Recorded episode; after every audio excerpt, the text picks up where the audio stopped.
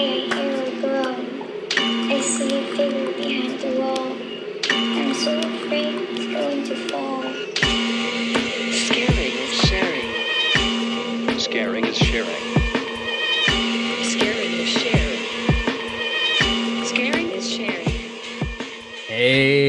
Guys, gals, non binary pals, time again for another episode of Scaring is Sharing. Yes, the podcast where we share spooky news and frightful views with each other and you about all things horror.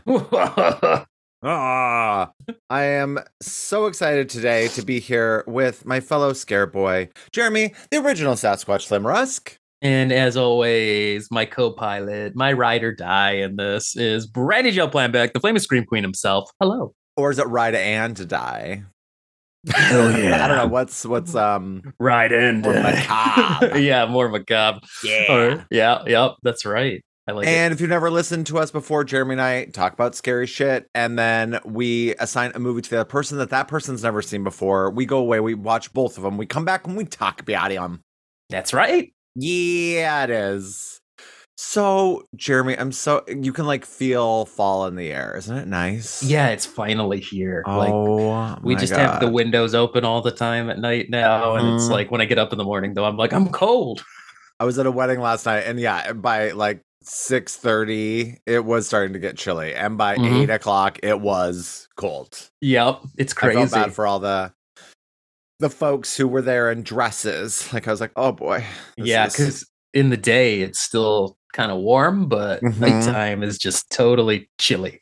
it is. I love it so uh, much. It is Yeah. the best. Absolutely. Just feel it, just tingling in the air and in my bones. Mm. the other day I was driving and I, I drive like a light blue Prius and you know if people have been around for a while they know my license plate is Scream Queen but it's Mhm. S C R M Q N and lots of people are like soccer mom um which it's not that um but I don't have anything else there is like the remnants like the shadow of someone who had like a Jesus fish like on the car you know those fish that were real popular Oh, back in yeah. the day you can Yeah. still see like a shadow of that so like i'm often wanting to get like like i wanted to get that um you know they have like the the bump it's not like a bum it's like a, a window decal and it says Yeah. like love but it's spelled with like each letter spelled with different things Mhm. and there's one that's like Freddy's glove and like knives and there there's Oh. variations on it. They're like horror related. And um and I, I keep wanting to get one, but I'm like I, I guess I'm like sort of worried I'm gonna like mess up the decal and then I mean who cares? Then it's like five dollars like I'll need Yeah. to respend. But I that's like what keeps me from doing it. But the other day I was driving and I happened to see because they Priuses are all over the place, but I saw a Prius just like mine and it like just passed me and then I pulled up like next to it and I was like, oh my God, it's like just like mine. It was like Mhm. light, same blue and everything. And I look over and the back passenger window, there is a decal of Michael Myers. Oh, cool. I was like, oh my God. And I couldn't see the driver because I was like just one car behind. Mm, So like, like I uh-huh. could see that window, but I was like, oh, if only they could have seen my my license plate. Yeah. It could have been like, tr- it was like Prius my buddies. doppelganger. My, my Yeah. Prius doppelganger.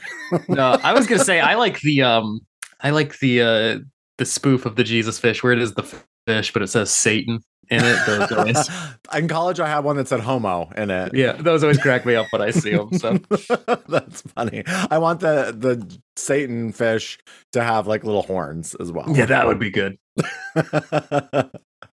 uh Jeremy, we got we got presents, We got presents. We did.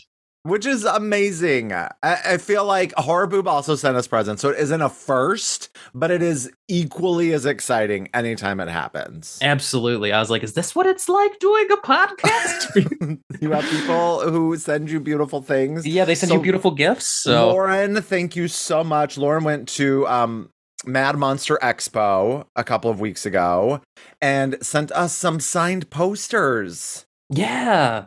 And- So cool. So we each got Return of the Living Dead signed by writer John Russo. What else has he written? Uh, he's he's the co-writer of the original Night of the Living Dead. that and is then- amazing. Yep, and then he's directed and I think he does like novels now or something like um as a side gig. I can't remember. That is so awesome. And then you got a second poster. What's that? I did. I got a second one for a flick called Crack Coon, which is a about a killer raccoon on crack, but John Russo acts in it, so he had signed that poster as well. That is so cute. I love it so much. Lauren, thank you. This is so incredibly cool.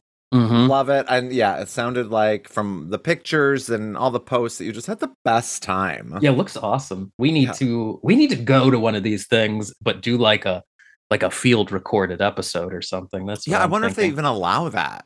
Yeah, we should look into like, it. you got to talk to our agent. I wonder. I wonder if we can get press passes or something like that to be like, yeah, you guys can set up here and record. That'd be cool. There's got to be a way. I've seen I've seen it at the Motor City Comic Con uh, that happens every summer in Metro Detroit, where uh, there is like uh, I, there are booths of like podcasts that are there uh, set up, and they're like recording stuff. So I, I feel like there's got to be a way to do that. Um, I, I yeah, I would love to. I also, I mean, I know we keep talking about it, but I really want to go to a film festival. And Yeah. I recently listened to Development Hell with good old Josh Kornga, who we love. And they, he went to TIFF recently. Mhm. And they did an episode on some of the movies that were there, which was super fun. And there is one called When Evil Lurks. Have you heard of this film? The title sounds familiar. It sounds disturbing as fuck, and I am living for it. The poster sort of reminds me of um uh that movie I gave to you with the the on the farm and the elderly there you know the grown adult daughter and she's back there with like her dad is like dead um oh my god it's by the guy who did like Blair Witch like Brian Bertino or oh not- shit! Yeah, that's right. Uh, my what God, the it's- hell was that called? I keep wanting to say like when darkness falls and that's Yeah. that's not it no. um, Bertino, though, that is the director, right? That is yeah. the Yes, that's that's correct. Brian Bertino from The Strangers, The Dark and the Wicked. My God, The Dark just, and the like, Wicked, was that's escaping it. me, and I really that- like that movie. But that the poster's very similar. Like I'm going to show it to you right now. So there's The Dark and the Wicked, Yeah. and then the poster for When Evil Lurks is that. Oh yeah. They have a very, I mean, I know it's red, but it has just a similar creepy vibe. But it's supposed to be incredibly depraved, which I am so here for. Mhm. And uh, the guy who directed Terrified, which I don't think you've seen, right? Mm-mm. No, no, It- no, no. Okay. Yep. And then there's also this movie called the um the contestant, which is a documentary that I'm really it's not really horror, but it's sort of about like this reality show contestant and it sounds amazing.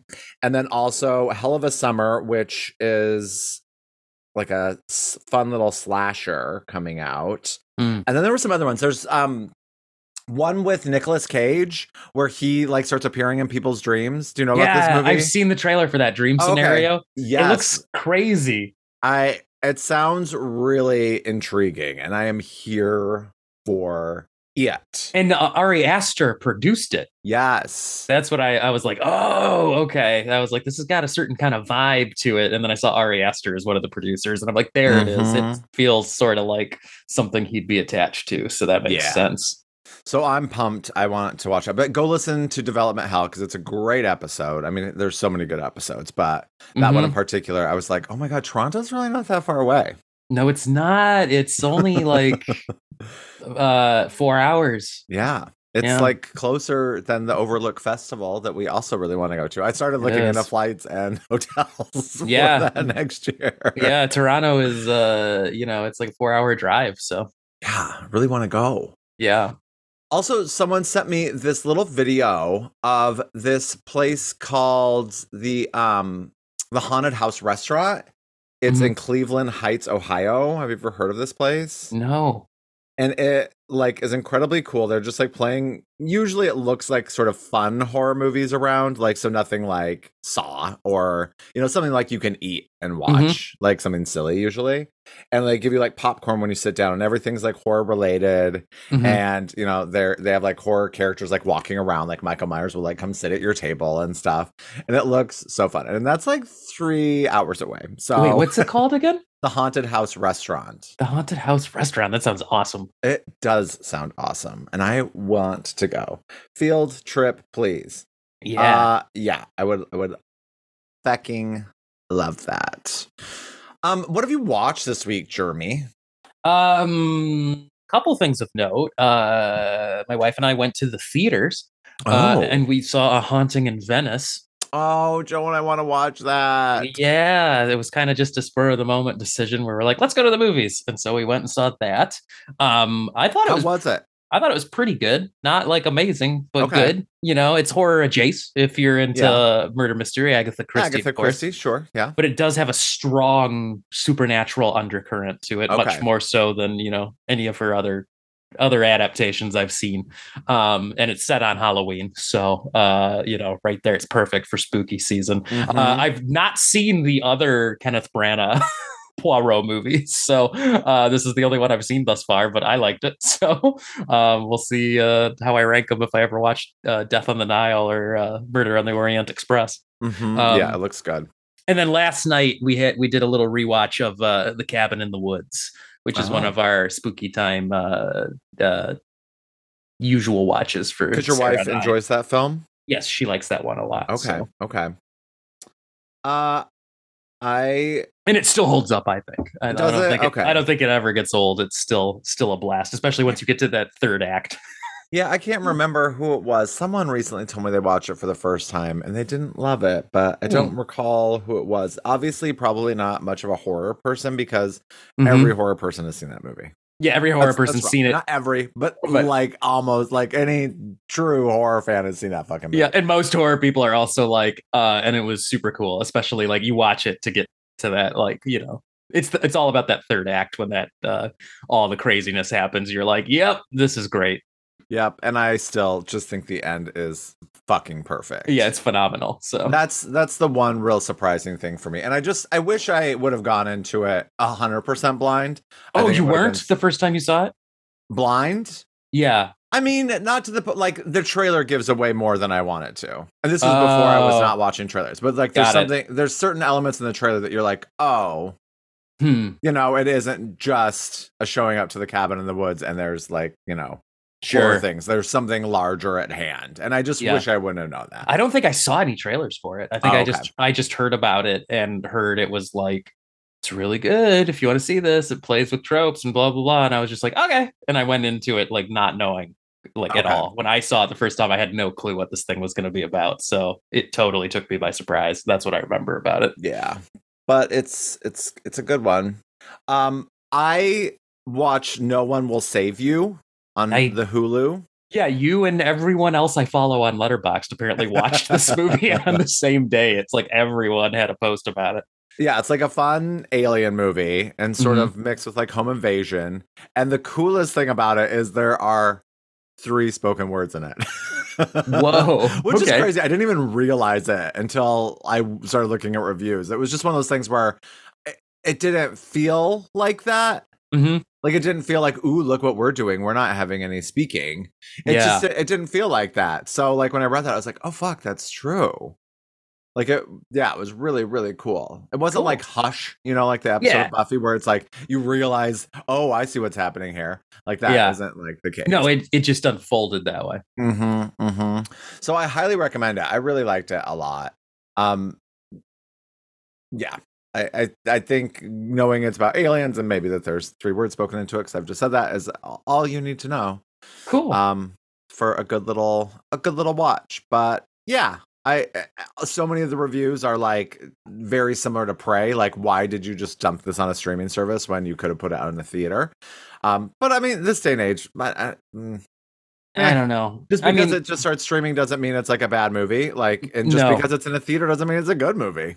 Yeah, it, it's you know it gets dumped onto streaming when they're unsure that it's actually going to make money. That's what it is. Like I'm sure, like Prey, uh, the Predator movies. I don't think I think there was a you know decreasing returns on those every time a new Predator related movie came out. I think they were doing worse and worse, and that's why they were like, let's put this on streaming because we're not sure it's actually going to make a lot of money. But they were fools because they probably could have made a ton of money. Uh, and I wonder if it's the same with this, where usually it's when something is like, we're going to put it out, we don't know how well it'll do. The straight to Mhm. video market doesn't exist anymore, so we'll just put it on streaming. Yep. But definitely missed opportunity. But I mean, it just makes it a little more readily available sooner. So I'm Yeah. up for it. I'm Yeah, for, for that. it. Yeah. I'm fucking for that. Shall we read some terrorgrams? yeah, let's do it. Oh, I have a question though, because Yeah. I really want to start rewatching um I want to start rewatching Haunting of Hill House because I was, was talking about it with someone. Mhm. And I remember that there is a trailer for House of Usher that came out. Have you watched it? Mm-mm, Oh, okay. Haven't I did watch a couple trailers last week. I was just like in the Whoa, you're- mood. You're breaking your. I know. your- they were like movies that I didn't really know. And so some of them I watched like half of the trailer. Okay. I was like, usually it's that second half where shit goes down, you know? Mhm, Yeah. But at this point, I can't even tell you what they were. So they weren't very good. hmm So Okay. there you go. There you Yeah. go. Yeah, I should finally jump on that series and finish Hill House because I watched like half of it and never got around to finishing it. I think I Ah, talked about this. My story was that I was watching it with my wife because she was interested in it, but it got way too scary for her because Mm, ghost mhm. stuff is her like most scary thing, and it was getting way too intense for her. So Uh huh. I never uh, got around to finishing it. So I need to come back and watch that. You, oh God, you need to. It's my favorite series ever. I was just suggesting it to someone and like pushing them, pushing them to watch it. Mhm. And then they said something about horror movies and how they change after his brother killed himself. And then I was like, oh, don't watch Hill House. You're like uh, you're like on I'm like, second oh thought. boy. Yeah, because I I forget that, that there definitely is trigger warning. Um, suicide is a major part of that that particular show. So I was like, Mhm. oh yeah, let's not have you watch that. But God, I fucking love that show so much. Yeah. so so good. Such a good series. All right, let's read some terrorgrams. Okay, let's go. So I'll go first. Um, because of Lauren, thank you so much for the the gifts, Lauren. Yes. And Lauren writes, I remember loving Frailty when I saw it, and I need to revisit it. It pops in my brain occasionally, even after I forgot the twist. I didn't realize it was Bill Paxton's directorial debut. I miss Mhm. that dude. I recently watched The Bog. I feel like you guys mentioned in the past and how it almost never shows the monster. Man, that movie, that movie, it was trying hard to be in scientific logic and knowledge, to bring scientific knowledge, logic and knowledge into the monster's existence while also saying it makes no sense. I showed Tess Poltergeist tonight. It was fun to watch it with fresh adult eyes while occasionally needing to explain the nuances of the early 1980s, mainly the plot points of the television stations signing off over to static. 100% true. Uh, JoBeth Williams legit carries that movie. It feels over the top as a kid, but as an adult, her level of emotion is actually appropriate for a distressed parent, especially a mother. Tess likes it, but said it wasn't scary. I won't lie. I'm mad that the jester didn't bother her more. Damn teenagers. She wanted more investment into the dark entity that was trying to use Carol Anne. I told her that the sequel movie addresses this, but it's gonna get weird. I mentioned it privately to Jeremy, but I also watched The Mutilator, originally called Mhm. Fall Break. It was it has a ridiculous theme song. It was 1984 and was filmed here in North Carolina. The acting, especially during certain dying scenes, is over the top, but the practical effects were quite good. The premise is straightforward, but it kept my attention enough during the kill scenes to use it as a background noise during a late night crafting session. I made MJ watch a couple of death scenes and he fled the room shortly after. Sometimes I like to test the strength of our relationship. Thank you so much, Lauren. Yeah, I don't know the bog. You know the bog? No, I don't know the bog either. So I'm Oh. like, maybe she had a uh what do you call that? Premonition? No, yeah, maybe a premonition. or no, no, no. I was gonna say, what's it called? The uh the Berenstein Bears thing, where Oh, yeah, our alternate universe, the uh, Yeah. Mandela effect. the Mandela effect. Maybe she had a Mandela effect. So I see a movie called Bog Yeah, from that's it. 1979. Oh, okay. That's That the one it. she's talking Oh, about because yeah, I just looked it up. It's wacky. yeah, Dynamite fishing. Wait, Wakens dynamite like- fishing in a rural swamp revives a prehistoric gill monster that must have the blood of human females in order to survive. I thought I remembered seeing that on In Search of Darkness, but it wouldn't have been if it's 1979. yeah. No, it's. I think they're similar movies. Obviously. Okay. Although But- it says release date 1984. Ooh, yeah. Maybe they did talk about it. so talk I think about it it. is on on In Search of Darkness. I think the third one because Yeah. this sounds familiar. The fact that it ate like went after women. Yeah, maybe we talked about its appearance in In Search of Darkness. I don't know, The poster is kind of fun. I like the poster. but now I'm probably gonna watch it. Uh, yeah, it seems right up your fucking alley for yeah. sure. So now I probably will watch it, but I don't know. Maybe it was a Mandela effect. Maybe a premonition. knows? and yeah, Bill Paxton. I miss Bill Paxton. Yeah, yeah. Bill Paxton was great. You know, And I echo everything Lauren said about Poltergeist because when I watched it with my nieces, they felt the same way. They did not find it scary. They liked it. But they wanted to know why and you know all these questions that I love that the first film doesn't get into. Yeah, it's like, and that shocks me because I'm like, I can think about it and it gives me the willies. Like, Poltergeist is still terrifying to me. Like, and uh, anytime I watch it, it's like, it's, I guess it's just the perfect example of that. Um, I don't know. The differences in generations. I'm sure they could watch some movie that's more current that I think is stupid and not scary at all. And they'd be like, that was so scary. Totally. Like, Like, the I- remake of Poltergeist. Yes, exactly. No, I think I gave the prime example where um uh it was back during the pandemic uh and my wife had to teach via Zoom uh and she was somehow they were talking about like horror movies or something or other but I just remember an example being a one student mentioning how the original Shining is not scary and they thought the effects were cheesy and hokey but they said Doctor Sleep was so scary and talked about a couple of scenes where I was like, well, those were the parts I thought were stupid because they looked like, sorry to be so harsh, Mike Flanagan, but the overall movie's good. But some of the effects are very clearly CGI. And that to me looks like a cartoon, and that does not scare me at all when there's a CGI effect. Uh, but they were talking about how scary some of those CGI effects were, and I'm like, okay, it's it's the difference in what you were raised on, like what you're used to seeing. So like, yeah. Apparently practical effects are not scary to younger generations the way they would be to us Mhm. and CGI to them is like that's so real, and we're like, it looks like a cartoon. What are you talking about? So yeah. yeah, It was- that's it. it's an interesting um phenomenon. If It is. will. It's fascinating, isn't it? And so the mutilator, I always get mixed up with. It's a similar slasher, but there's like a soldier that's like killing people. That's the Prowler. I always get it mixed up with the prowler. So I'm always like, oh, I've seen it. But the mutilator is the one where it starts off where the kid accidentally like shoots like a parent, right? Yeah, something and then like that. it's like something comes he like comes back later like when he's older and then someone starts killing and you don't know if it's like his dad or Yeah. him or whatever yeah, have you the, seen Prow- the Prowler. I've not seen the Mutilator. I have seen the Prowler. The Prowler's the one where it's like the guy went off to war and it Yes. supposedly he got killed. And it's a decent movie it's like rarely watched but there's like some good kills and stuff Yeah, the Prowler has Tom Savini special Yes, effects and like a really early, like, yeah. yeah, yep. Uh, but the Mutilator, yeah, Lauren had messaged me about it, knowing my love of slasher movies, of course, uh, to see if I'd seen it. And I've not seen the Mutilator. I've just heard about it a lot, uh, being a uh, what do you call it? An underseen slasher, where there's a certain contingent of slasher fans that are like, it's a lost masterpiece, but I think most people are like, nah, it's not like a great movie, but it's a fun footnote in the uh, slasher genre subgenre. yeah we gotta watch that Yeah, I want to check it out. I started. I know Lorna talked about it, and I think I think it was Lorna, and I think a couple others. I started watching the Angry Black Girl and Her Monster or whatever last night, but I was so Yeah. tired that Oh, I just no. like fell right asleep like five minutes in. But it was Mm. great. The first five minutes were fantastic. there you go. well, Lauren, thank you for writing in. I'm definitely we will have to check out the Mutilator and and Bog. Bog.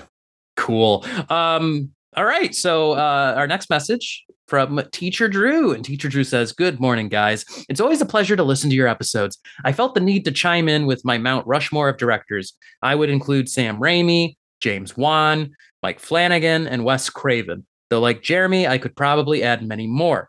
Recently, I came across the most insane movie. Please tell me you've seen Found from 2012 uh, and give me some feedback. I need to hear your take on this movie. I'm off to my local AMC to see It Lives Inside. I'll let you know if it's worth the watch. In the meantime, stay happy, stay healthy, stay you, Teacher Drew and Phoenix.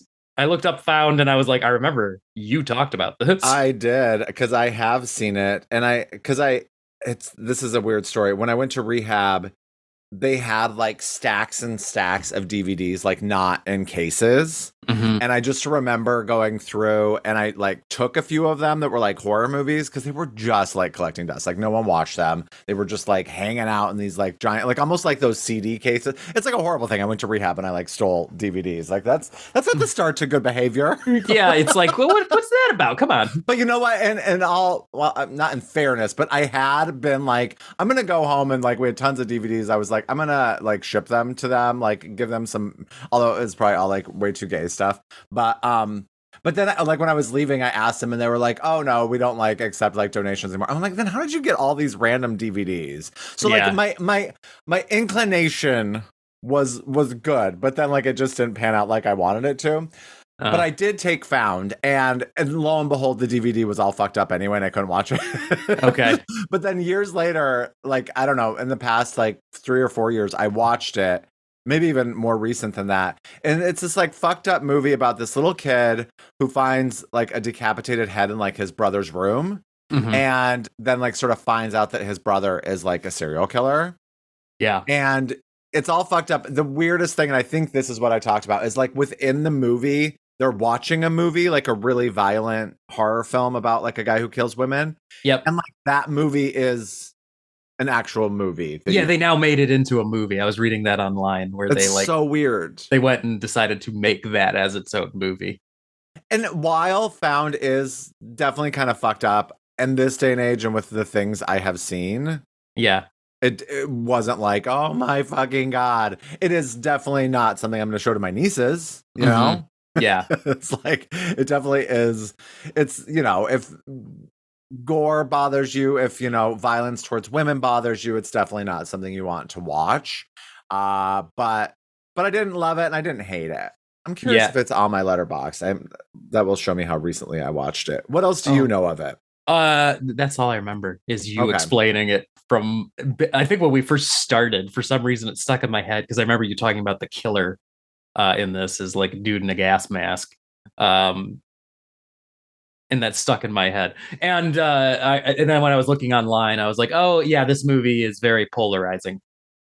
As as my favorite word, where I saw like people either like it or hate it, and it's all based on like, oh my god, this is so fucked up, I love it, or it's like, man, this is so messed up, I don't want to watch this. So Yeah, teacher Drew gave it three stars. I think I probably in my mind because I don't have it on Letterboxd, so it's definitely pre-COVID when I watched it. But Mhm. I think that I probably would have given it like a two and a half. mhm. But yeah, So- it's it's worth checking out, if, especially if you kind like kind of messed up stuff. It's yeah, it's one to seek out. yeah. Yeah. Um, well, thanks, Teacher Drew. We love hearing from you. Was there anything else in there that I missed? Found was the big thing. Oh, uh, it lives inside. Yeah, he's going to see it lives inside. Joey over at Only Slightly Opinionated, who you should all check out their podcast because they might have some special guests on soon that are pretty cool. Hey, some cool- guests. Some real cool boys are coming over there. but Joey went to see it and said it was not good and does not get his scare of approval, which you kind of love when someone uses our lingo. I mean, Yeah, that, thank you. That makes you feel pretty cool. That's right. We feel we feel cool. Yeah, so that's because I remember hearing the trailer when we went to go see something recently. They played it, Mhm. and I like the idea because it's sort of like a different culture and oh, it's that one. Yes, that's okay, out. I keep trying to be like, weekend, like I what movie is that? And I was like, oh, that's it. We've seen the trailer like a hundred times now because we went to the theaters enough to uh, keep catching that. Yeah, but I closed my eyes and left my ears open, so it looked interesting, but Joey did not like it. So Okay, it looked sort of like it's been done. yeah, Is the feeling I got, and uh, uh, yeah, and it's one of those things too. When a when a movie's trailer feels like it's been out forever. Usually that tells me like okay they're trying to build hype for something that they're afraid is not going to uh make a big impact when it comes out so yeah sometimes that's a warning sign that it feels like when are they going to release this damn thing already so yeah.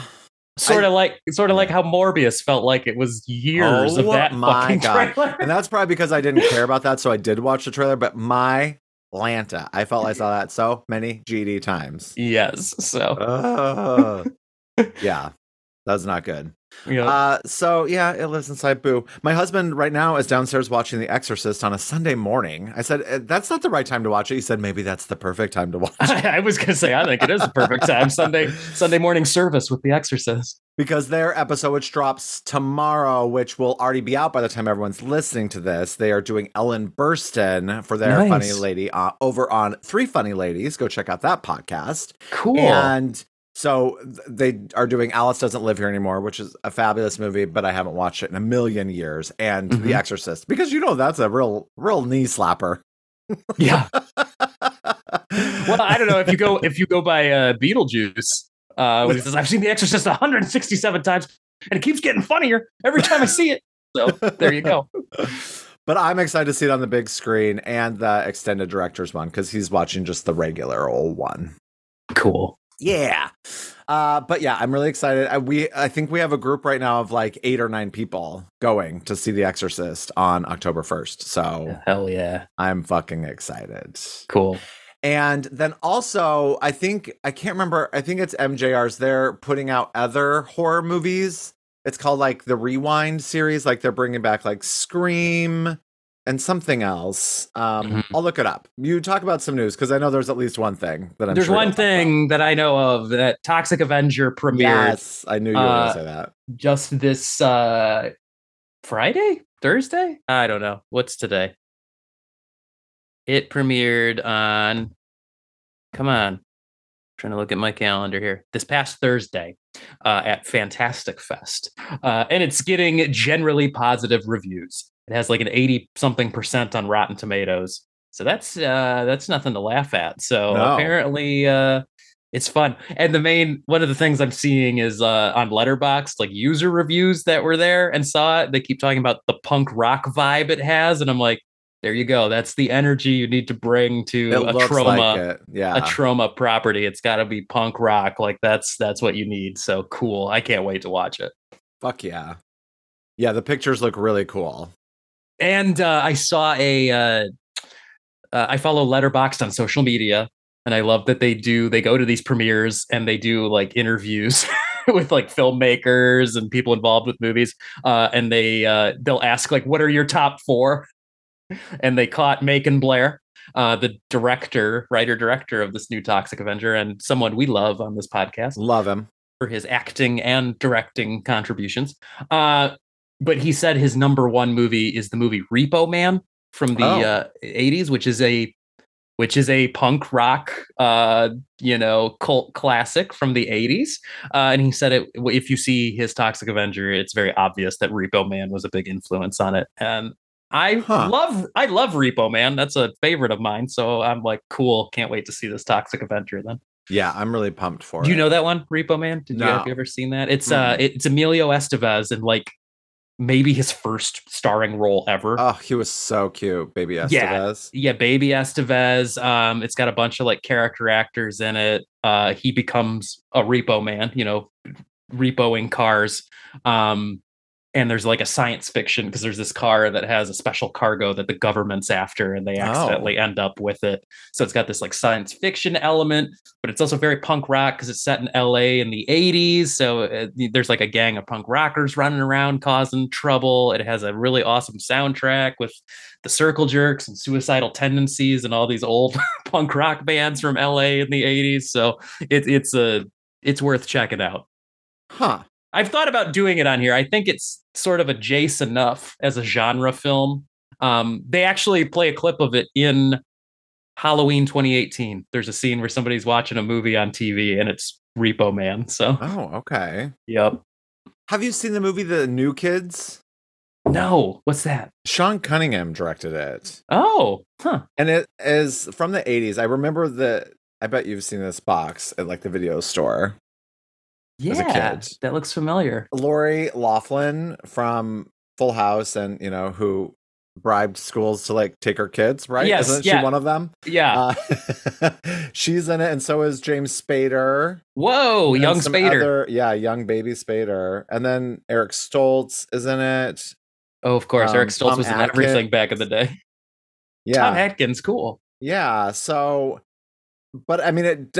I think it is sometimes listed under horror, but it's really like this brother and sister show up to this town and they're terrorized by a local street gang. Oh, okay. I, I think I started watching. I didn't make it very far, but I've always been curious if it's worth checking out. cool.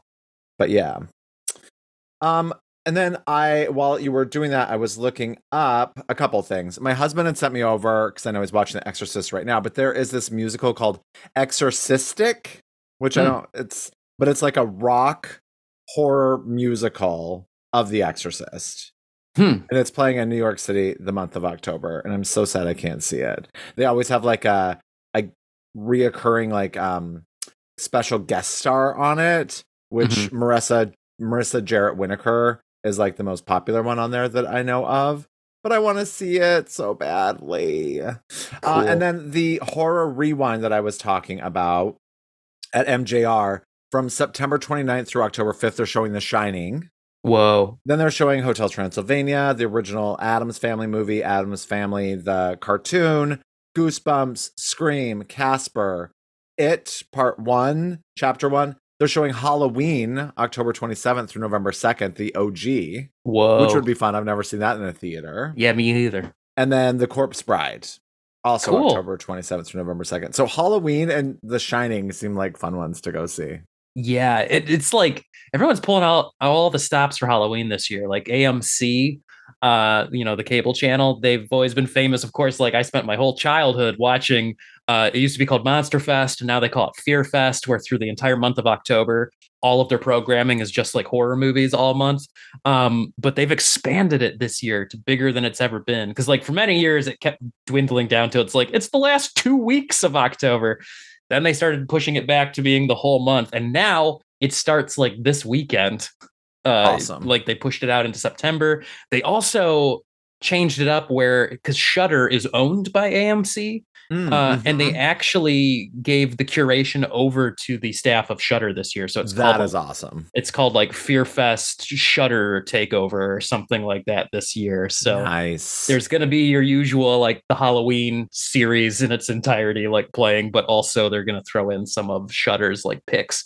And um this is like the first time they're doing the programming where like uh stuff's going to play on the Shudder streaming, you know, their live streaming channel, AMC Plus. Uh, if you have that, that's also got a live streaming channel where Shudder is taking that over. So it's like it's a huge event, and I'm like, that's that's awesome. Finally, really blowing it up. So I almost wish this because Shudder, if you do have it, there are like three live channels where they show movies on them, and they sometimes have a theme, but then sometimes it says like it's the Ghoul Log, which is like you know like mm-hmm. a the the fire that you could put Yeah, on like but it's like just a TV jack-o'-lantern but it's just a jack o' lantern. But it's we'll say that, but it's now just movies, so like they don't keep up with that very very well. yeah, it doesn't. Yeah, But I wish it was like that um cinema cathode or whatever it was called that Allison McGraw, Oh, yeah. our previous guest. I wish it was like that. And I wish they showed movies that aren't on Shudder, like that Mm-hmm. you can't find, so that you would sort of be more inclined to watch the live channel because it was stuff you couldn't just go watch on Shudder right away. Like it was stuff that's not on there anymore, or it's stuff that's coming up. Like that there was some sort of extra reason to watch the live thing. yeah. It's like uh, on Pluto they do that sometimes. Pluto TV, where I know like if you go on there, they also have on demand where you can watch most of the. You can you know just stream a lot of the movies that are playing on its channels, but not all of them are available there. Some of them you have to be watching the the actual stream uh you know the cast of it at the time it's on because uh streaming rights are weird so sometimes you can get the rights to have it live on your platform but other times you're like nope i only have broadcast rights so we can only play it like at certain times and that's how you have to catch it so i wonder if they could do that some yeah, yeah. some right. stuff that they can't have live on the uh this channel that'd and be some cool other people might like hear that idea and be like, "That's ridiculous." Like if I'm able to catch on there, I should be able to go start it from the beginning on the service itself. Yeah, but, I don't know. you know- I just think there'd be something fun to that, like a It could be a like cool film event. festival. You know, yeah like because you make it a, an event as long as you advertise for it and say watch at this time on the channel and i think that's some of what they're doing with the um the amc thing okay, where there will be stuff that's playing only like there are certain events that are going to be playing on uh you know the amc plus or the shudder channel so cool, cool, Yeah. cool, cool. excellent Well, thanks everyone. If you want to write to us, scaring is sharing at gmail.com or follow us on Insta, scaring is sharing. all one word smash it together So let's share our movies with each other. yeah So. I share with you first a movie Is you've it? not seen before, right? do i go first i think i'm oh, first No, I went first last week. Sorry. yeah. ah, i go first. Yes, please. You go first. But that's what we do. We share a movie with the other person that they've not seen, and Mhm. uh, that's what we do. Um, and this week, my pick for you, uh, this just I happened to be I catch this on television for a split second not that long ago, and I was like, oh, I should do this movie. This would be fun. And I am assigning you Critters. Oh, fun. Yeah, I've always wanted to see it. I know. I mean, the poster. There's like a critter walking around. Like a, uh, to me, it always sort of seems like a demented porcupine. Yeah, I I think, think it's one of the on- most yeah. iconic video cases ever in the video store. Yeah, like just that post, it like lives in my brain of going to the video store and seeing the videotape of critters with just that critter on the box. that critter, Yep. like, hey, what's up? I'm a critter. Yeah, exactly. and I think they roll into like little balls and they like roll around. I don't know. It's I think Dee Wallace is in it. I want to say, and I think that that's like a family, and I think that they're like the main focus, and they're terrorized. I'm gonna say a single mom with a son and um and a daughter. Uh, I'm just like saying like it's ET now, but that, that's what I'm going with. A family terrorized by these little porcupine monsters that come from space. there you go. Yeah. Cool. And I'm going to give you uh, Terrified. Terrified. Okay, cool. Um, I know a little bit about this. If it's the movie, I think it is because I saw a clip of it in the top horror movie moments that Shudder Mm. had done not that long ago. So I know Okay. it's like a I think it's Spanish language. Um and yeah, it's it's kind of a zombie movie, I think, if I remember what they were talking about, or it has to do with the Yeah, undead. I remember now. Yeah. that, that clip that they show. Mhm. Yep. So, but I've I've heard this was a movie like I remember when it came out. To be blunt, I was like not interested because the poster is like really like tacky for it or like hokey. It looks like immensely silly. So I thought this was like a cheapo sort of like straight to videos kind of thing. Um, but you know, over the years, I've seen it pop up in lists and be talked about as like a great modern horror flick. But I think it's like funny, like darkly humorous. So, uh, which is definitely my my jam. Um, like the clips from what I remember, it kind of gave me a vibe of. Have you ever heard of the movie Cemetery Man? mm-hmm It kind of gave me a vibe similar to that. That one's an Italian, like very dark comedy uh horror movie so uh yeah it kind of gave me a vibe like that so i'm interested to see this um and i love zombies and the undead so All right. Well, let's watch them and talk about them. cool Sid, don't you blame the movies. Movies don't create psychos. Movies make psychos more creative.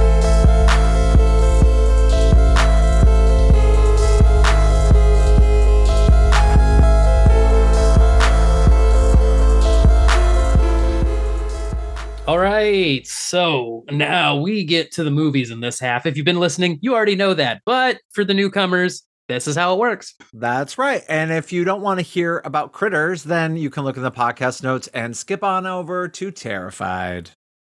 All right. So there you have it. First up is Critters from 1986.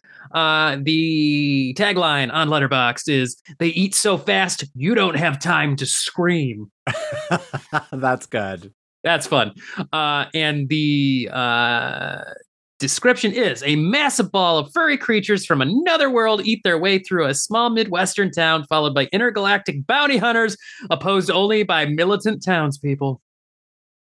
Yeah. It's fun. I'm so glad Dee Wallace was in it that I was correct there. Yes. Because I love her so motherfucking much. And she's so good in this movie. Oh, she's excellent. I mean, she feels she's like always good. she's always good and really i'm like she is she is horror fandom's mom Yes. like that's ultimately like because she's played so many great you know she was typecast as the mom but she does it so well and so compellingly like i love every role she's in in that role so Yeah, and she starts off sort of not being like a particularly strong character, like the family sort of ignores her, and then she Mhm. sort of like gets to kick some ass as we go through. absolutely But yeah, this is just like it feels like uh like a Gremlins ripoff, right? uh-huh Like. PG thirteen. Because wait, Gremlins created PG thirteen. Like PG thirteen didn't exist, but Gremlins sort of. we're- were just talking about this. yeah on i think i think that is uh, yeah on our guest uh, Yeah. episode we just did elsewhere y'all will hear about that soon enough Uh-huh. Um, but yeah, uh Gremlins. I think it was Gremlins. I don't know. There's like But another Gremlins movie. is PG, right? Poltergeist is another movie they claim Yes. Caused it. So I think there was a few movies that came out in the early 80s that kind of caused them to be like they were rated PG and they're like we need another rating because these aren't quite R-rated movies, but they're definitely too much for like little kids to be seeing. So there needs to be another le- level in there. Yeah, but it's like these space creatures, which I'm less about that than I am with Gremlins, where it's like this cute little thing that comes in like a box and then like turns into other things. Like, you know me, I'm less into spacey things. So like all that beginning stuff, I'm just like sort of like, oh my god, get me to Earth where like the monsters are like killing people. Yeah. Because I just don't care about space. Unless it's like a very realistic space like Alien or Aliens, Mhm. you know? Like those feel like we literally are up in space as opposed to here where it's like, ooh, look at these weird futuristic creatures. Yeah, like, I don't know. I just don't get into that. No, and it's like I do love science fiction, but in a movie like this, it feels like too much world building for like no payoff. Where they're like, "All right, so there's this intergalactic space prison, and we got bounty hunters, and this and that," and you're like, "But all of it really, it, it doesn't. It none of it enhances the story. It's all just extra stuff." setting up the bounty hunters, but I feel like you don't even need all that to get to the bounty hunters, which Yeah, are fun, exactly. you know? yeah, the bounty hunters are fun, but they got like there's a little too much thrown in there where you're like, you could have dialed it back and explained less, and it still would have worked. Yeah, uh, yeah, totally. So in the beginning, I'm just like, oh no, I didn't realize. It. I I figured they came from space, but I just didn't figure we were gonna have to be like up in space, like establishing this world building. yeah. But then, like, you get down to Earth, and it just is like your all American farmland, you know, Mm-hmm. a typical family, you know, a, a mom, a dad, a, an older sister, and a little brother, which is how my household was. the, uh, I totally thought the daughter was Justine Bateman, but it's not. Oh, it's oh. else. I was gonna say, and the daughter is dating Billy Zane, so oh you know, my god, baby Zane. He's so hot. These early days in particular, oh my god, he's just so dreamy. And like um yeah, like in Demon Knight. Oh god, Billy Zane. Right? He's in Demon Knight. I'm not crazy. yeah, yeah, he was the bad guy. He was the bad Yeah, guy. oh my god, he's so hot. and I'm His sure voice. you you see this movie too, and you're like, there he is, still wearing the hairpiece that he would always wear for roles because he Oh, went wait, is bald. he bald even here? He went bald young. Like Oh he started God. losing his hair pretty young, so he always wore uh, hair pieces in movies. But Demon Knight was the first movie he didn't. He decided to start shaving his head. Good for and him. Oh yeah, I remember you talking about that. Yeah, the casting director was like, "No, that works. Leave it." So that's when Oh he just God, decided to always do that. on a job interview when I was 23 to this restaurant I worked at in Cody, Wyoming after I moved home from Chicago. And the guy was like, Oh, wow, you're already losing your hair. And like, I knew my hair was thin, but like, I didn't realize I was already 23. Ah, but then I didn't shave it until like two years ago. And I'm like, such freedom in having my head shaved. I know you look say. good. Oh my God, stop. Yeah, it's a great, it's a great look. but yeah, so like Billy Zane is so fucking hot. Um, and yeah, and then you just sort of meet this family and you know get into their life, and it's like their lives aren't perfect, but they're pretty perfect. Like you know, they're Yeah. they're pretty much like all American, typical Sta- things. Midwestern to town. sick, Yep. just like I used to do as a kid, so I could watch horror movies. And then you know, there's you meet all these characters, including Lin Shaye, who I I knew I saw her name in the opening credits, but I almost didn't recognize her because she just has she looks so different. Yeah, she's done up as like the secretary at the police station. Because she's yeah. more of a character role. Like, I mean, I, I Yeah. don't look at her part in the Insidious movies as a character role. Like, it is, but she's playing it very straight. And here it's much more that, like, character role sort of vibe where it's, It's sort a of flavor. wide eyed. And yes, there's much Yeah. more flavor to it. And I just thought she was so funny. I dug her. Oh yeah, she's hilarious. Her little back and forth with uh, the cop that goes missing. Slight spoiler, sorry guys, but Yeah, but it's it- critters. who cares? It's critters. It's like 40 years old. Yep, it's uh, who is uh uh the character Neelix from Star Trek Voyager for my Star Trek fans out there. Of that course, was that cop. I knew yeah, that. yeah, No, obviously. so didn't. um, but yeah, and that, but okay, like I think Billy Zane's hot, but there's someone much hotter in this movie. Is it the lead bounty hunter? Yes, Terrence fucking Mann. Oh my god, he's like a in some like Susie over on it's um over on uh, Three Funny Ladies, my husband's podcast. She fucking loves Tim Curry so so so much. I feel like he's a sexier Tim Curry. I would never say that to her because she would not agree that anyone could be sexier. But like, uh, you know what? I'm crazy. She thinks that the guy who plays um Snape is the super sexy one. What's his name? Alan Rickman. Yeah, she loves him, but I think she also really loves Tim Curry. But Mhm. I, I feel like Terrence Mann has a, a Tim Curry esque look. Yeah, he he's does. Just hotter. He's so hot. Yeah, and he's uh I mean, apparently he was in every Critters movie. Uh so Is he? yeah, he does Oh, all four of them uh, as the same character. Uh and uh, yeah, that's about it for his claim to fame. I think he was a stage actor mostly, is what I saw. Yes, online, he's definitely so- in the original Cats. Mhm. Oh, that's he? how I knew. hi- yeah, I think Okay. he's in the original Cats. Yeah, when I saw his name, I'm like, oh, theater. Like, I, I definitely he's like a Mm-hmm. British actor. Reminds me of theater for sure. Um, and wait, there's a Critters movie that has Leonardo DiCaprio, right? Critters three, Critters three. child Leonardo DiCaprio. Even he's a little Baby boy in that. Yeah, when he was a child actor. So So yeah, so you know, if you haven't seen this, whatever, we've sort of set it up. But like these little critters, these little round, fuzzy ball porcupine things, like end up Mhm. coming to Earth, and they're they're like puppeteering's pretty cool. Like they're Yeah. kind of cute. They have like crazy teeth, but like they're kind of adorable. And then they turn into like balls and like roll around and attack like- you. Yep. yeah and attack you so i think they're fun though i like i like the little balls it's definitely much more successful than ghoulies Yes, but I it's think in it, a similar vibe right Yeah, like like yeah, you could play this easily in a double feature with Ghoulies and be like they're pretty on par with each other. I think this is a slightly better movie than Ghoulies is. Yeah, if you're Uh, gonna watch this with like, uh, if you're gonna pair some with Gremlins, I'd rather pair this than Ghoulies. Yeah, this than Ghoulies or Ghoulies 2. Uh, that's a be- better oh, movie than the first oh, Ghoulies. so. Two is so good. Yeah. And while like you get to know the family and you enjoy them and stuff, like I don't, I feel like the character building in Gremlins is much stronger. Absolutely. Like that's the thing too. I was looking it up online to see if I could get any info, but so you had Gremlins and then you had a wave of like people just call them Gremlins ripoffs. So you have like the Ghoulies series, this one Critter series, there's Hobgoblins, uh Troll, there's like a you know few other movies that get lumped in as those were ripoffs of Gremlins, but like all of them like Ghoulies was written at the, the script already existed like before Gremlins came out. I think it might be the same thing with this movie where I wonder, you know, it's a little unfair to say they're ripoffs, but maybe Gremlins coming out and being a hit made these movies actually happen finally, where people are like, we need more like this. Oh, look at this script. It's got little monsters in it. Cool, make it. So, Mhm. yeah, it, it is kind of funny that Gremlins was a hit and then it set off this wave of seeming imitator movies with little monsters wreaking havoc. Yeah, because I mean, even Gremlins, while it, it feels the first of its kind, I mean, it's like little demons like running around, which is not Yeah. not anything new. It just took a, a certain is- formula.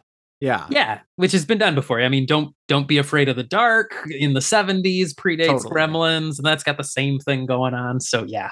Which is one of my husband's favorite favorite horror films. Oh, don't be afraid of the dark. Yeah, but we were putting together his top 10, because it was very different, like he could only think of like six horror movies that he would put in his top 10. Oh, that was one and of them. Oh. that was one of them. Yeah. It's very creepy. Um Because you see 'cause- so much less than the remake, and it's so much more successful. and what you do see is scarier because I remember it really uh freaking me out as a kid. Don't be afraid of the dark, the original. But I also remember this freaking me out as a kid. I saw Critters Really? as a as a little guy, uh, and it stuck with me for a long time. Like I remember watching it on TV with my cousin, uh, and we were like, "This is so scary," and it stuck with me for so funny. for years before I found out what this movie was. But mind you, I was like, I was probably like five or six, so Yeah. you know, very young. So this is this is good enough to scare the kids. Like I, what I remember is the big critter at the end when the one grows really big.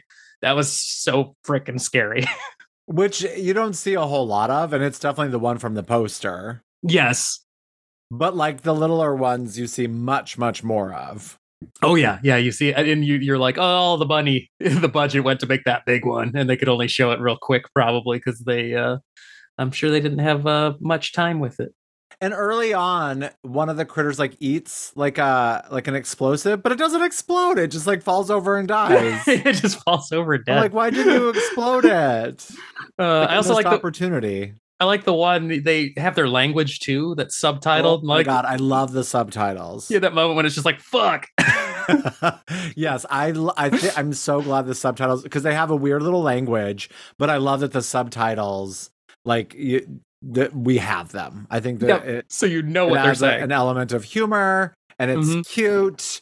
And yeah, th- I feel like they don't have real distinct personalities that separate Mhm. one from another. no, but- they're all just kind of the same thing. Yeah.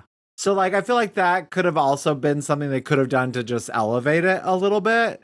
Mhm. Like it, once again, just comparing it because I can't help not to, but comparing it with Gremlins, that even though they don't all have different personalities until you get to like part two of Gremlins, there's definitely a few of them that have very distinct personalities.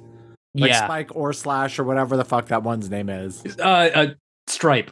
Stripe, yes, and the whole Mandela effect that some people remembered as Spike, Yep. Which is but it's not, not, right.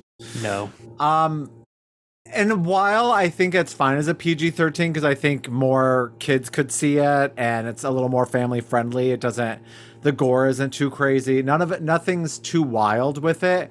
I would have liked to see a gorier version. Yeah. Do you know if any of them are rated R? I'm looking. No, I don't think so. I think two is like slightly go- gorier or crazier, but I don't know if any of them are rated R. Yeah, I also the poster for Gr- Critters 2 with all of them all lumped together is Yeah, also very cool. Yeah. Yeah, because I, I remember in two, there's like, I think people get like eaten alive in two, if I remember. Uh, but that's like it's that's that's where they up it. Like three and four. Three is in a like apartment building in like a high rise. Uh, and then four is the one like it, it feels weird to say they go to space because they started in space in the series, but four is the one that's like set entirely in outer space. So And what about 5 Critters Attack? Oh yeah, I forgot. There's a fifth one too. Critters Attack. Um, I don't know a lot about. I know it was like a somebody was it was it like Dread Central or something? I think one of the like have good ratings. it doesn't have good reviews. Uh, because it was done like a couple years. Yeah, she came back. Um, I think if I remember, it was originally supposed to be like a web series, and then they just like crammed all the episodes together and turned it into a movie. The first trivia says that Critters Attack from 2019 is the first Critters film to be rated R. Oh, there it is. Yeah. Okay, so all the others But were yeah, PG looks thirteen. rough. That looks real rough. And was there a Yeah. TV show too? I think it's somehow Critters Attack is tied into like an attempted television series that I don't think actually happened. Critters, a new binge, eight episodes. Oh, there you go. Maybe it did happen. in, in 2019. So maybe they were linked. yeah, I think they were. Because yeah, it's oh, it looks not good either. It was done like independently. Like I think Kickstarter funded oh it. so- boy. oh, and the, yeah. the funniest inside, well, whatever, sort of meta. wh- I don't know what you would call it exactly, but when the critter eats the the stuffed ET, oh yeah, because Dee Wallace. because of Dee Wallace. Yep. So And there's a great Okay. explosion at the end. Shot, spoiler alert, but Mm. there's a great explosion and then some cool effects also. Like I feel like there are some decent effects in this. Like Yeah, even this- early on when like the one of the bounty hunters like faces is like melting, it looks cool. oh yeah, th- this movie's got a lot of effects that make it feel bigger than it really Mhm. is. Where you're like, okay, this feels like a bigger budget movie than I'm sure it actually was. They were just able to get some real cool effects work in there. And I liked the idea that the bounty hunters were lovers. Yeah, But yeah, I like that Johnny Yeah. Steele song. yeah, yeah. That was good too. And it's directed by Stephen Herek, who directed Don't Tell Mom the Babysitter's Dead, which is one Oh, of my childhood Oh. faves. I remember that Oh, I one. lo- you don't remember it? no, I do remember it. Oh, Just- okay. just, Oh, vaguely. I love it. Yeah, I, I, love rem- it so much. I don't remember it enough to like tell you what really happened in the movie, but I remember that being a uh, a daytime TV like you know constant as a kid. So. Oh yeah, and Christina Applegate. Mm, she is so good it. I love her. Oh, he also directed Bill and Ted's Excellent Adventure, oh, which I need to see someday. which I also love, and The Mighty Ducks. Oh my god, I loved the Mighty Ducks as Holy a kid. Holy crap! I don't know that I like if I watch it. I don't know that I like how some of those movies you saw a lot as a kid. You're like, oh yeah, I remember this and this, and I can say lines. I have a lot of those, but I don't think Mighty Ducks. I don't think I'd be able to. I don't think I'd remember anything. No, me that. either. I just remember the second one Oh really? More? more. Yeah, where they play the team from Iceland. That's oh. all I remember about it. Oh boy. Yep. Um, but yeah, I think this is a it's a fun little film. I again like just uh, because I can't help but compare them. It's so much better than the first Ghoulies, but much more in line with Ghoulies too. yeah. Like just in regards to the fun and the characters and things like that. Yeah. Um, it's goofy yeah, I- and simple. Yeah, goofy, simple. I just, you know, I could deal with some better characterization. I could deal with some more gore that to me would raise it up. hmm to a different level. Especially being an 80s flick because i think we get kind of used to like 80s horror movies usually are like over the top crazy goopy gore and this doesn't really have that so you're like huh interesting Yeah, I think they were definitely trying to appeal to that younger teenager yes to come see it. for sure so i mean Yeah. unless you got anything else to add I don't think I do. let's let's rate this thing so out of five krites how many Mhm. do you give it You know, I'm gonna give it a solid three. me too Yeah. yeah solid three All right. Well, there is a. Scare of approval. scare of approval just by Yeah. the skin of its teeth Yep. I almost went a little higher, but I'm like, no, it's critters. Yeah, it's critters. that's me too. I wanted to rate it a little higher, and I'm like, but is it really that good? Because it's critters. So yeah. yeah, it's just really not that good. and it's a quick watch. It's only like 86 minutes, something like Yeah. that. So It is, you know. nice and nice and brisk. does not wear out its welcome. So All right. Well, our next film is Terrified, or in Spanish, Atorados. I don't know if I'm saying Atorados. that correct? It's directed by uh, Demian Rugna, and the tagline on Letterboxd is "They are in your house." Ellipses, watching you. Ellipses. And the description is Police Commissioner Funes and three researchers of supernatural phenomena investigate inexplicable events that are occurring in the suburbs of Buenos Aires. So, Jeremy, what did Yeah. you think of Terrified? I thought this was an awesome little flick. Holy cow.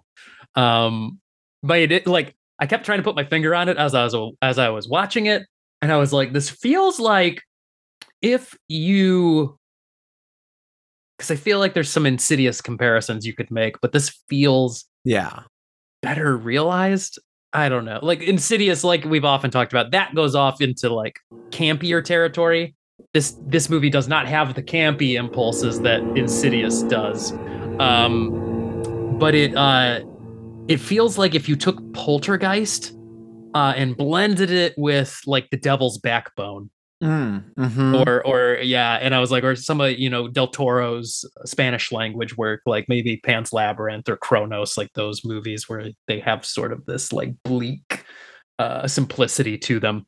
Um, but yeah, uh after I said that too, then I looked online and saw that apparently, apparently at some point Guillermo del Toro was trying to make a remake of this movie. So uh, you know, uh, no word on that. We'll see if that does happen. But uh, yeah, this was cool. It was dark, um, but it's darkly humorous. I thought because Mhm. it's not like outright laugh out loud funny, but I think it has a dark sense of humor to it. Uh, especially there, there's a centerpiece scene that I said is mentioned extensively in that top horror movie moments show that Shudder did.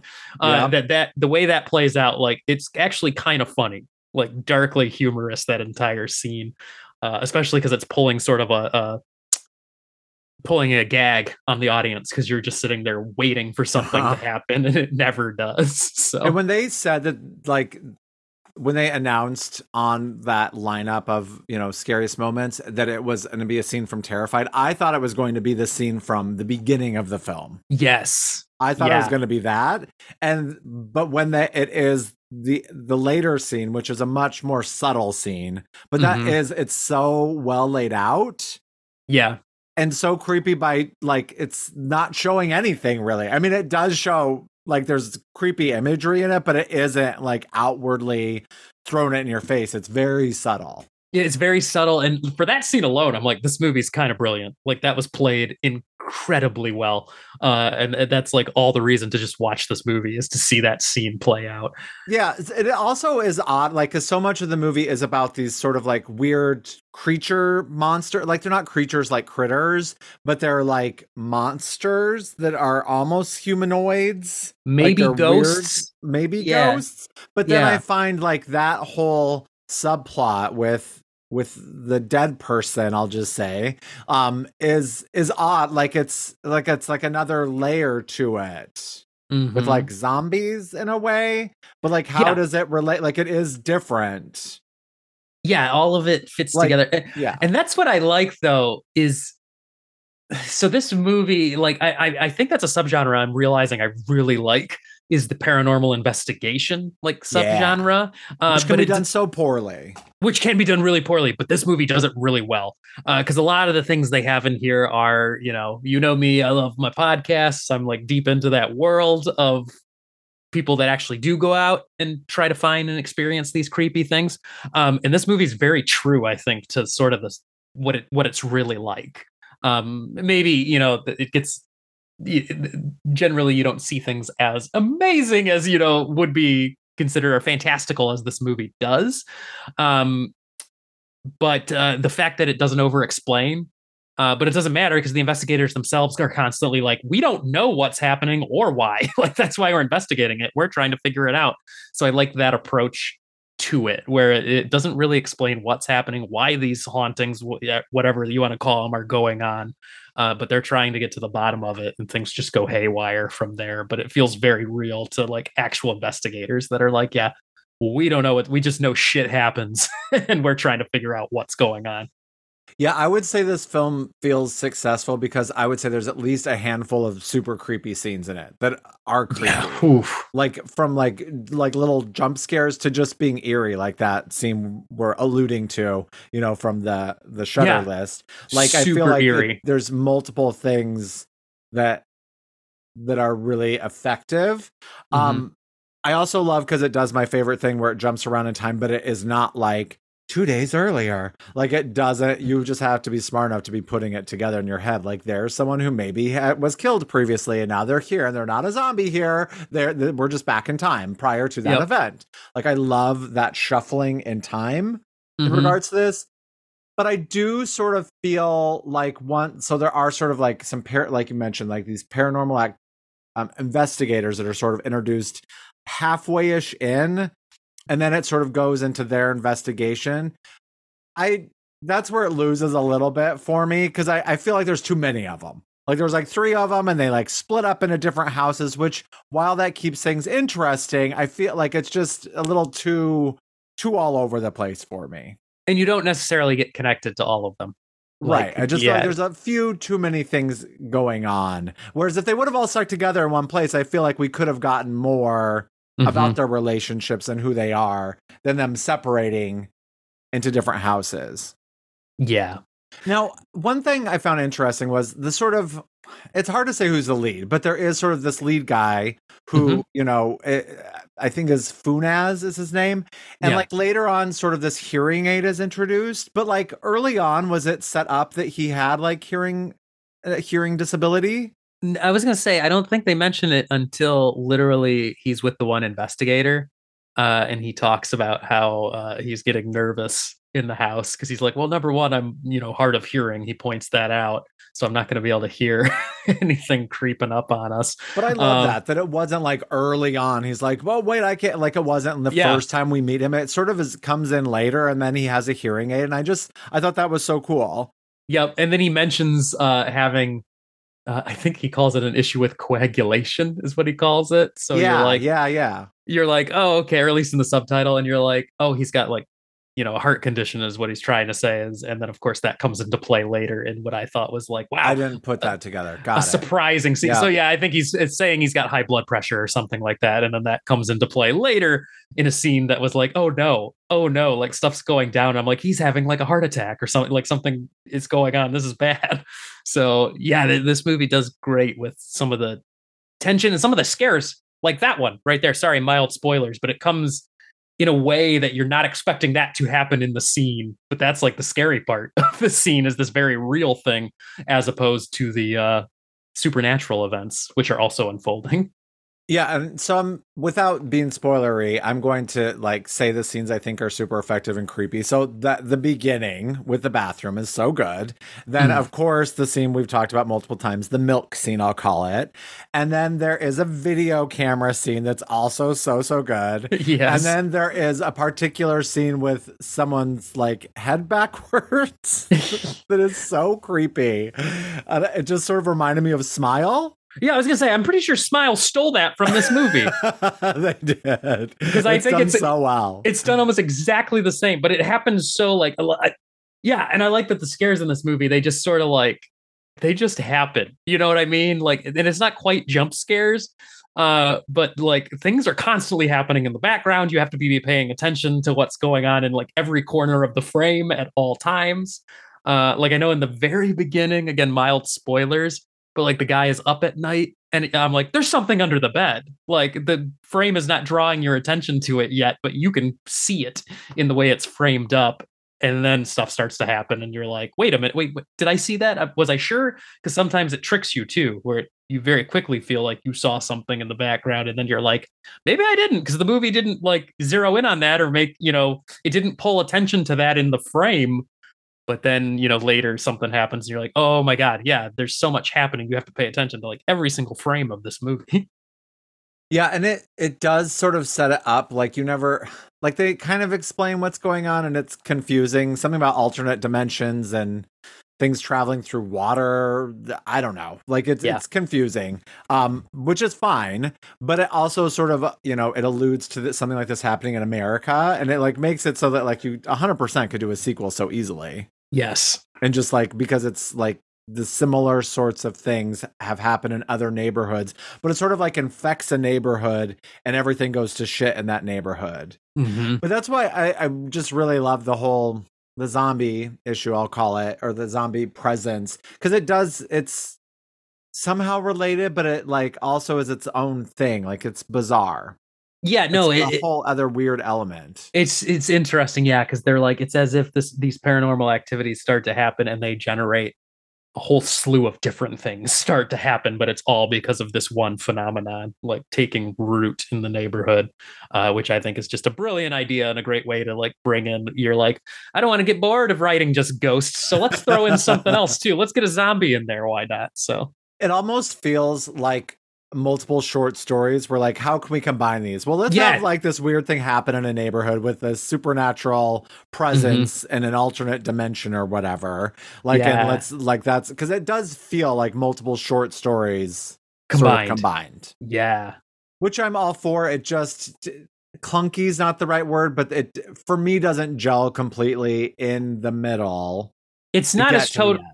yeah, it's not as totally seamless because I'm like, there's the first sort of like we'll call it like a vignette in Mm-hmm. the beginning, but then it switches over to the neighbor, and then it, it feels like a separate story right there. But then in the middle of the movie, it becomes about this investigation, and you're like, okay, it feels like yet another story has now started that's tangentially related to the first, you know. So it does. It's not totally seamless, but But also, like Critters, this is under 90 minutes. It's like Mhm. 88 minutes with its credits. So, again, I just, I, I am so appreciative when a horror film in particular can be short. Not that it has to be short to be good, but like, you know, it just, it, it just feels good. It's just uh, under 90 minutes and it just sort of moves along and it's creepy. And here, with it being a foreign horror film, it just, there's some unusual elements that maybe in American films you don't always get. Like, you know, it just feels has a different vibe to it, and I yeah I and, it, and i think as we often say with these uh uh foreign language movies that we watch uh for us at least uh it's um the fact that i don't necessarily know all these actors they're not like you know i'm sure they're known in their home country but to me i don't know who they are it adds like a level of authenticity to this like i'm watching something a little more real and lived in feeling because it i'm not being uh presented with the artifice of like, oh, that's just Tom Cruise. So you know, you know what I Yeah. mean. Like you don't have the reality of like Hollywood where it's you you know it's fake. Like this has a level of realness by not speaking the language and not knowing who Mhm. these actors are per se. It feels a little more real. And I will say that I watched like two thirds of it alone last night and then was like, this is getting too creepy. I gotta and I had to finish it. I had to finish it this morning during the daytime. So And yeah, I found out you were not alone in not liking the poster. There's other Letterboxd people that talk about how bad the poster is. I always thought it was creepy because it's like one of the creepy monsters, but it's like split open, and I just thought it had a cool look. But you're Yeah. not alone. Other people were like, "It's from the worst poster comes a decent movie." yeah, yeah i don't know what it i think it's because it looks like uh, it, like it doesn't quite look like the thing from the movie like it definitely is like art like you know a painted or like a cg uh, computer like uh graphic sort of poster I, I don't know maybe it was a little more polished i think that's my issue with it or if it had like something I don't know. I don't know why. It just strikes me as weird. It looks like a straight to DVD like cover for this movie. So Yeah, and it's so the world we live in now, straight to DVD slash now straight to streaming doesn't mean what it used to. nope, because they can be good, like this movie. So Uh-huh. and like this was this yeah, was a like Shudder many original, things. I guess. yeah. So Yeah. yeah. Well, do you have anything else to say about it? No, I think that kind of covers it. I was just glad to be exposed to this thing. All right. Well, out of five spilled corpse milks, Hmm. how many do you give Terrified? Uh, I give it a solid four. I'm gonna give it three and a half. That's what I gave it the first time I noticed today when I logged it, and Hmm. it's what I'm gonna give it again. Okay. Okay, but still Yeah. another. Scare of approval. Scare of approval. Yeah, buddy. Cool. Two of them. Yep. So write to us. We want to know uh, what you think of these films. Does Critters remind you of your youth? And does Terrified scare the shit out of you? Yeah. Write to I- us. are there other Argentinian horror movies out there? Like, because I'm like, if you were to be like, name an Argentinian made movie, uh, this is the only one I would think of. Like, I'm not sure I know other any other movies made in Argentina. So, uh, are there more? Yeah. Does anyone I mean, know? There must Let us be. know. There must be. Let us know. Talk about Yeah. it. So, And next week we will be back uh, a day late and a dollar short. No, we won't be any Yeah. dollar short, but we're going to review a new film coming out. yeah. And unfortunately, with my schedule, because of Taylor Swift, it won't work out that we can do it w- to be out on time. So we will be a couple of, or like a day late, I think it, yeah, day late. a day twen- and a half late. Yeah. about a little more than 24 hours later than normal. so I think you guys will live. So don't be scared. Yeah, we're we're coming. We're coming back. Don't worry. All right, but write to us, scaring and sharing at gmail.com or follow us on Insta, scaring and sharing. All one word. Smash That's- it together. Yeah, it.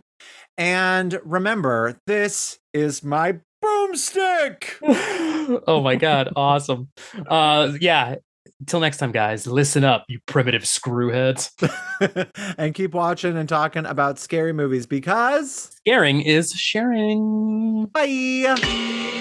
Scaring is sharing. Scaring is sharing. Scaring is sharing. Scaring is sharing. This has been a production of Planet Ant Podcast, powered by Pinecast.